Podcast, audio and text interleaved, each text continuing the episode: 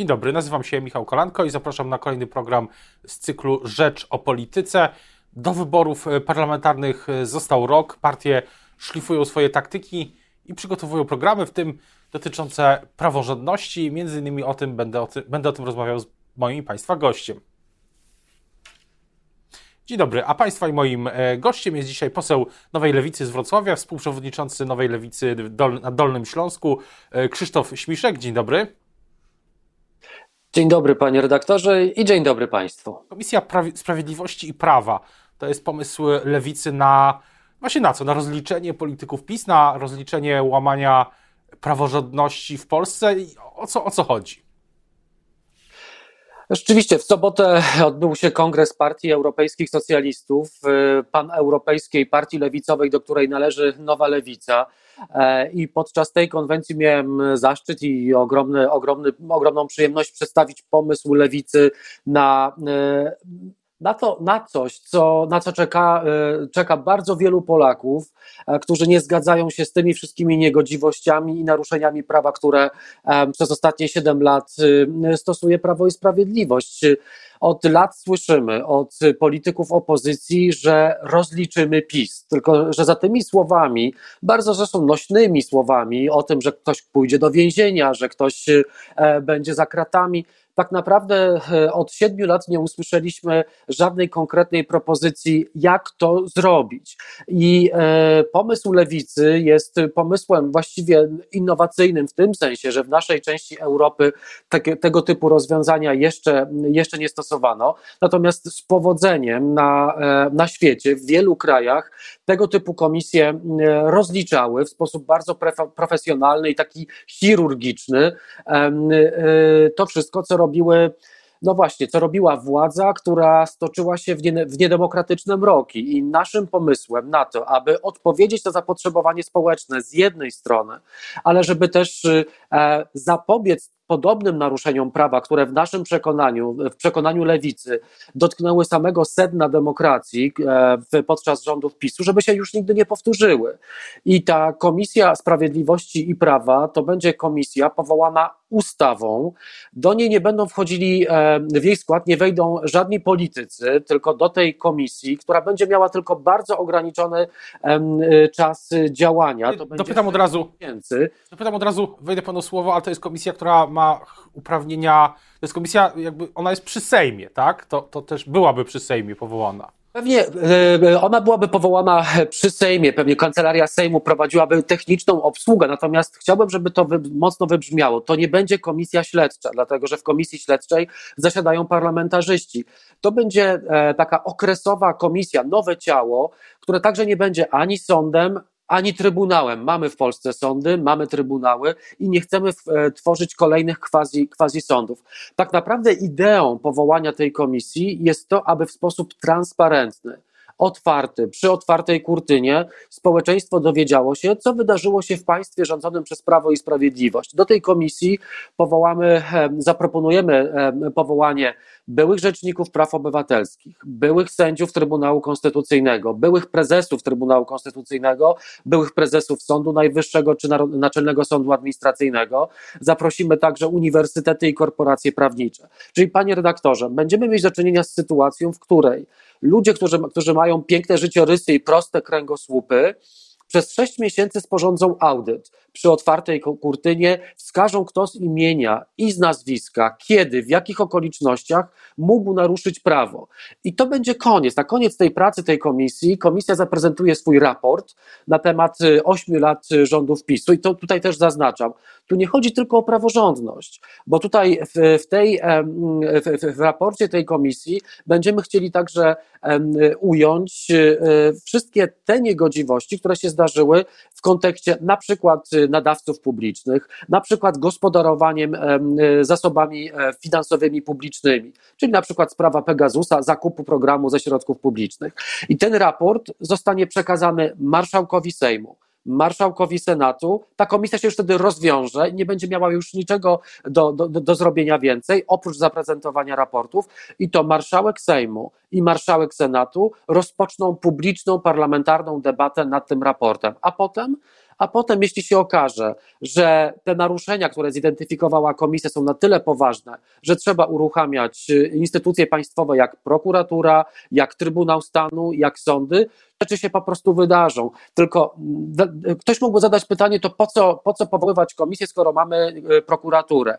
No właśnie uważamy, że naruszenia w demokracji odbyły się w takim stopniu niespotykanym wcześniej, to nie były zwykłe przestępstwa, zwykłe naruszenia prawa, że trzeba zastosować ekstraordynaryjne środki. I takim ekstraordynaryjnym środkiem będzie komisja. Ale wracając jeszcze na chwilę do samego czasu jej powołania, bo jeśli dobrze pana zrozumiałem, to ona powstanie po wyborach w przyszłym roku, w październiku.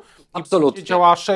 Będzie działała sześć miesięcy i później przedstawi ten raport. Tak to mniej więcej kalendarzowo wygląda. Od razu po wyborach, po wygranych wyborach przez opozycję głęboko wierzymy, że tak się stanie. Zresztą ostatnie sondaże, także dzisiejsze sondaże dostępne publicznie pokazują bardzo wyraźnie, że opozycja będzie miała większość zdolną do powołania tego typu komisji i ta komisja będzie pracowała przez pół roku. Nie chcemy tworzenia stałych, dodatkowych instytucji. Uważamy, że te wszystkie instytucje, które mamy w Polsce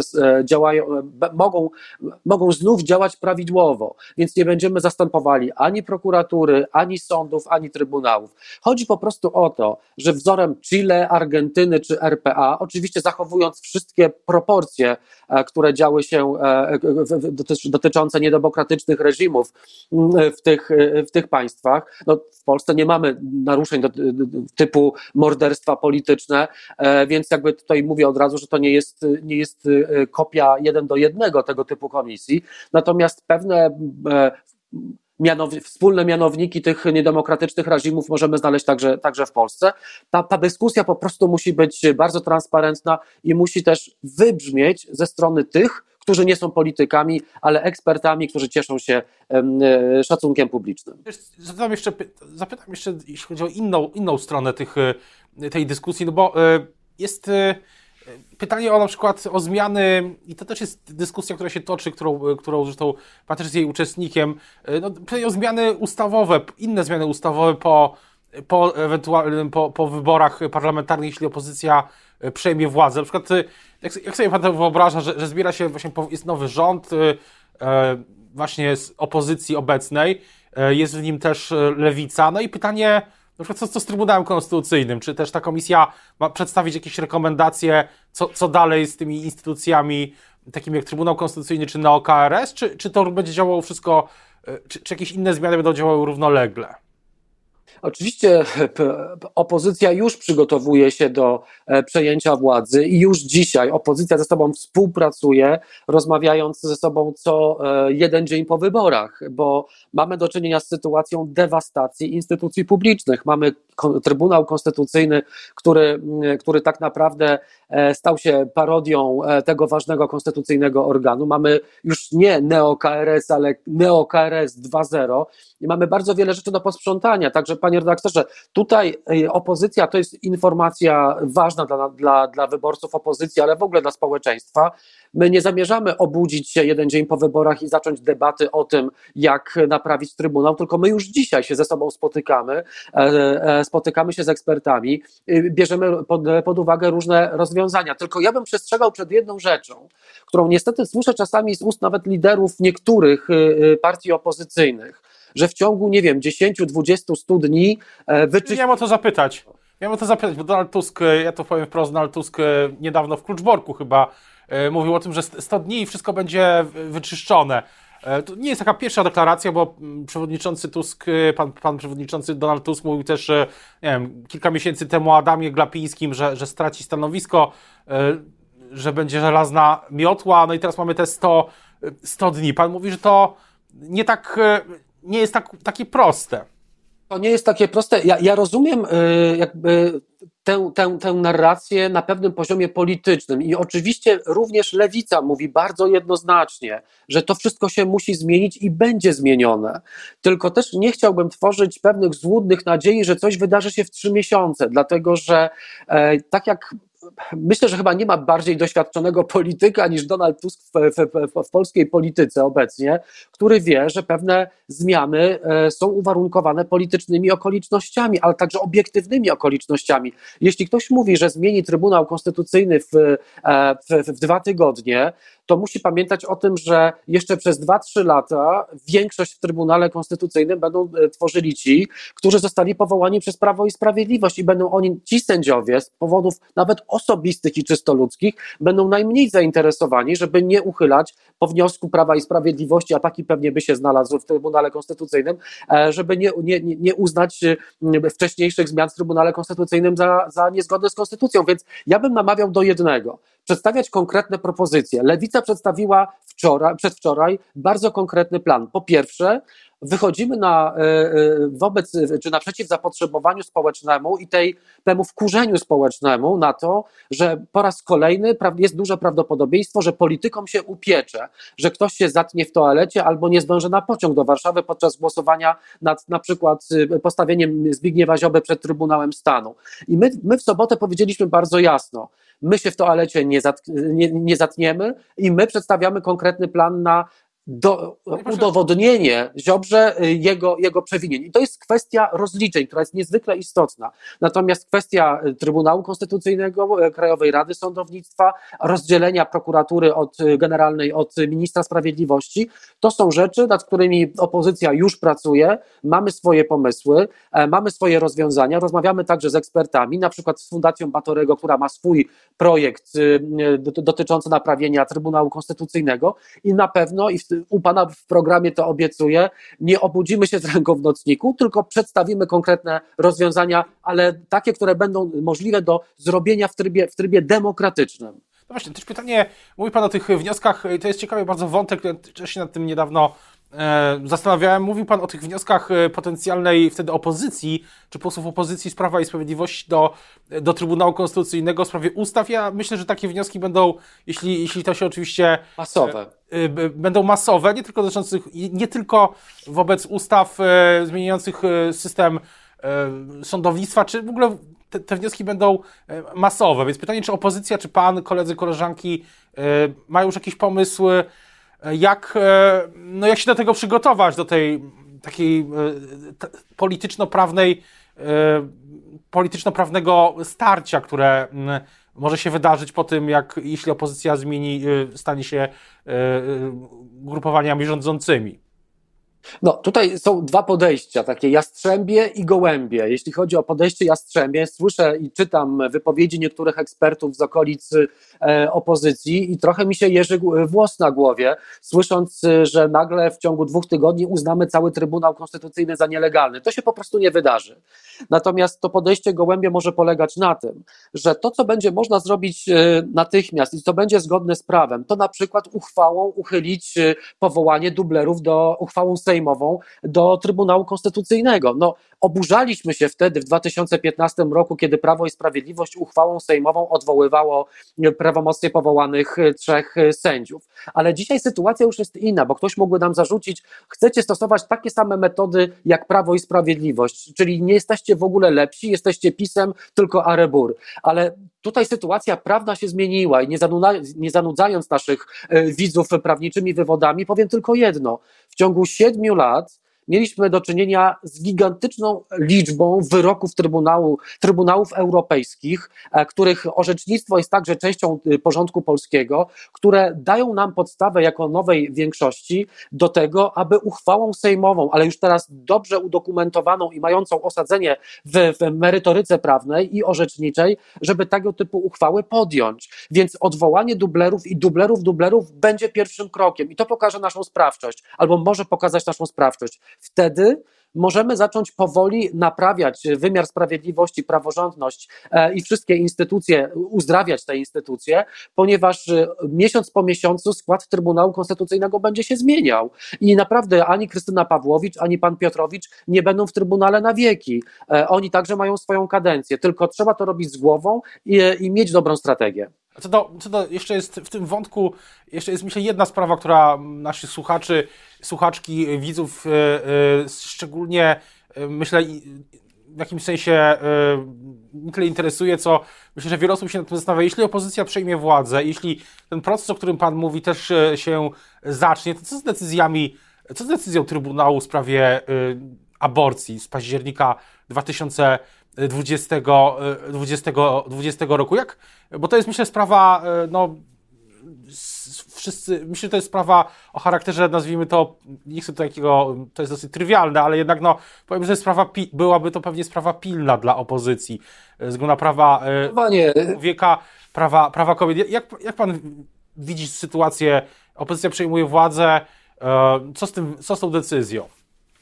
No, w tym całym nieszczęściu związanym z Trybunałem Konstytucyjnym i wyrokiem w sprawie piekła kobiet jest pewne światełko nadziei, jest pewna okoliczność dająca nadzieję. To jest fakt, że w wydaniu tego wyroku brali udział dublerzy, więc propozycja nasza będzie taka, aby te wyroki w sprawach abstrakcyjnych, nie indywidualnej skargi konstytucyjnej, gdzie pewne prawa i obowiązki były przyznane konkretnej osobie, wtedy ta wzruszalność tych wyroków byłaby po prostu krzywdząca dla indywidualnej osoby, ale w tej abstrakcyjnej kontroli konstytucyjności tego typu wyrok zostałby uznany za nieistniejący, dlatego że nie ma, i to są reguły, które obowiązują w Polsce i także w cywilizowanym świecie od kilkuset lat. Jeśli ktoś wydawał wyrok, a nie miał do tego prawa, to znaczy, że ten wyrok nie istnieje. Więc tutaj trzeba będzie tego typu wyroki jak najszybciej wyeliminować z obrotu prawnego, a podstawą do tego będzie fakt zasiadania w składzie orzekającym osób, które nie były sędziami. I ta sprawa będzie paradoksalnie najłatwiejsza. Tylko trzeba będzie determinacji, trzeba będzie takiego poczucia sprawczości więcej w opozycji i mniej strachu przed tego typu decyzjami. Oczywiście będzie krzyk, będzie płacz, będzie zgrzytanie zębami, natomiast karawana będzie szła dalej, karawana sprawiedliwości i wszystkie instytucje, w których zasiadają ludzie, którzy nie mają prawa w tych instytucjach uczestniczyć, będą naprawione.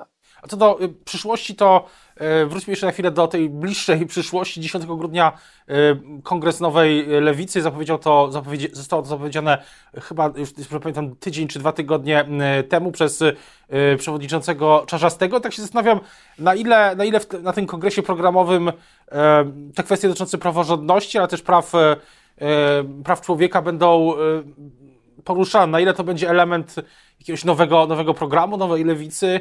Jak to będzie wyglądało?